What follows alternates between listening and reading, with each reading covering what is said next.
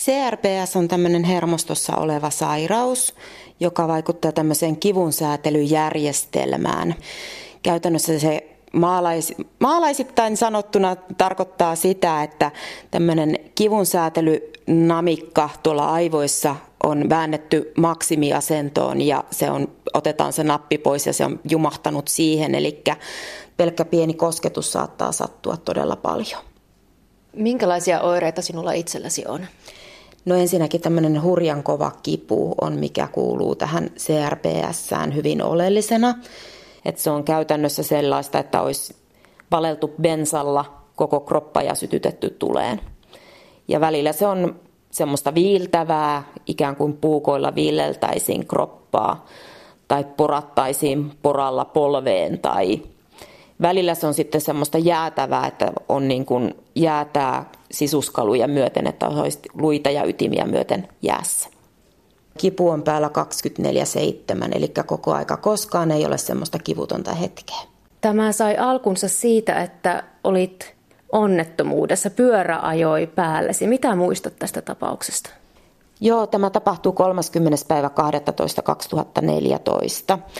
Ajoin auton tuonne Haapaniemen kadun parkkihalliin ja lähdin kävelemään jalkakäytävää pitkin työpaikalle. Ja takapäin silloin tuli polkupyörä, joka ajoi minut kumoon ja kaaduin jalkakäytävälle ja löin siinä sitten pään ja menetin tajunnan. Ja seuraava muistikuva on siitä, kun tämä mies nosti polkupyörän minun päältä ja jatkoi matkaansa ja jätti minut makaamaan sinne kadulle.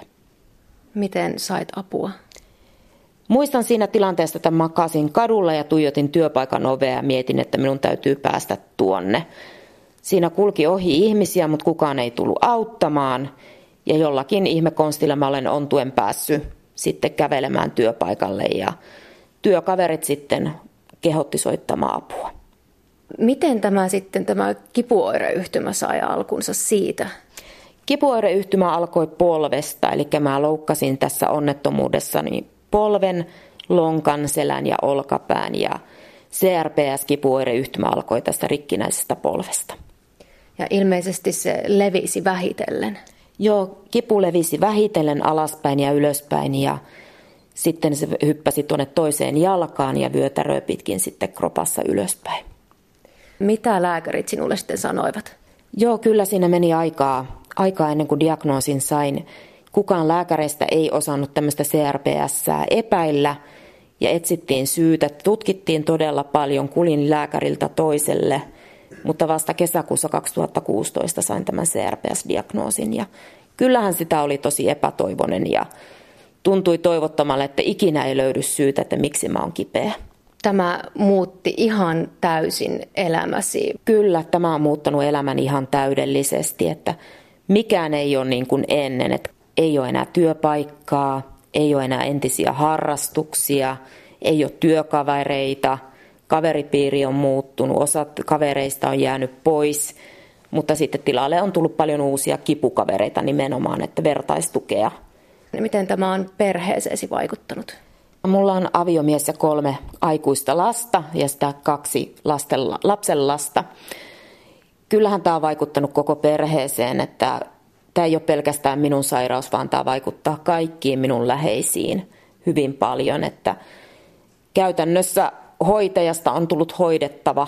Omat lapsenlapset on kolme ja yksivuotiaat, Janna ja Jiri, mutta tota, en pysty valitettavasti hoitamaan ja se on kaikista pahinta, mitä tämä sairaus on saanut aikaan, että haluaisi olla hyvä mummo, hoitava mummo näille pienille lapsen lapsille, mutta kauheata on, että et pysty itse nostamaan lasta syliin ja hoitamaan ja olemaan lasten kanssa niin kuin haluaisi. Et pysty konttaamaan lattialla ja leikkimään heidän kanssa ja viettämään aikaa. Käytännössä en pysty näiden pienten kanssa olemaan hetkeäkään kahdestaan. Onko arjessasi yhtään valopilkkuja, parempia hetkiä? Valopilkkuja on nimenomaan musiikkikeikat, että mä tykkään todella paljon musiikista, käyn todella paljon keikoilla aina kun vaan mahdollista kuuntelemassa lempiartisteja, että nämä on ainoita kivuttomia hetkiä, milloin mä oon käytännössä kivuton, kun mä olen näiden lempiartistien keikoilla.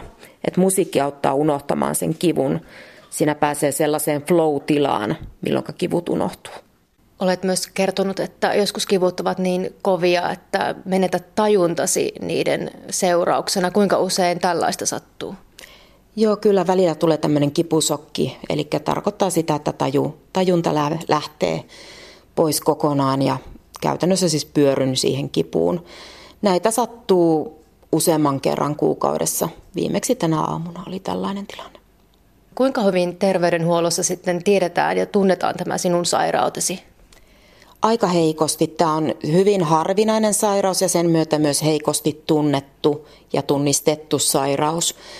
Terveydenhuollossa tunnetaan todella heikosti ja se yleensä alkaa jo sieltä hätäkeskuksesta, että siellä ei, ei tiedetä eikä tunneta sairautta, ei ensihoitajat tunne tai sitten päivystävät lääkärit ei tunne.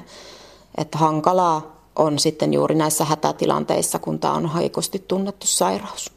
Miten siinä tilanteessa sitten saat kerrottua heille, että mistä on kyse?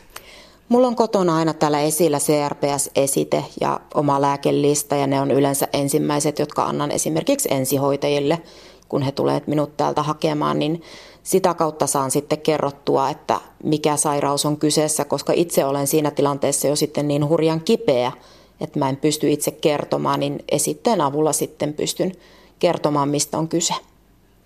Miten sinun suhtaudutaan tuolla ensiavussa, kun, kun on kyse tällaista harvinaista sairaudesta?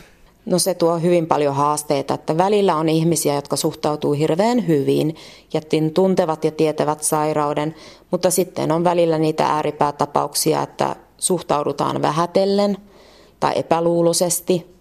On jopa epäilty, että kuvittelen ja näyttelen omat kipuni. Että todella haasteellista ja hankalaa, että välillä joudut toden, todistelemaan, että sä olet oikeasti kipeä.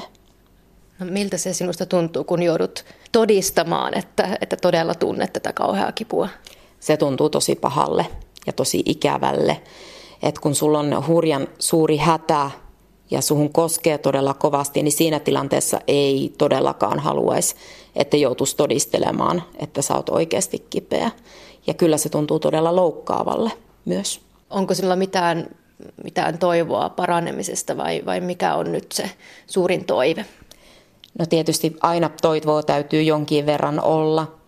Että en mä ole vielä kirvestä heittänyt kaivoon, että kyllä mä toivon, että tästä vielä parannutaan ja kuntoudutaan, mutta tiedän, että se ottaa aikaa ainakin todella monta vuotta.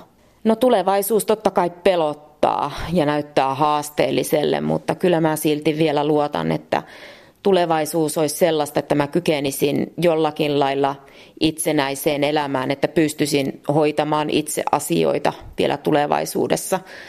Ei osaa eikä uskalla haaveilla palusta työelämään, mutta toiveissa ja haaveissa on se itsenäinen elämä.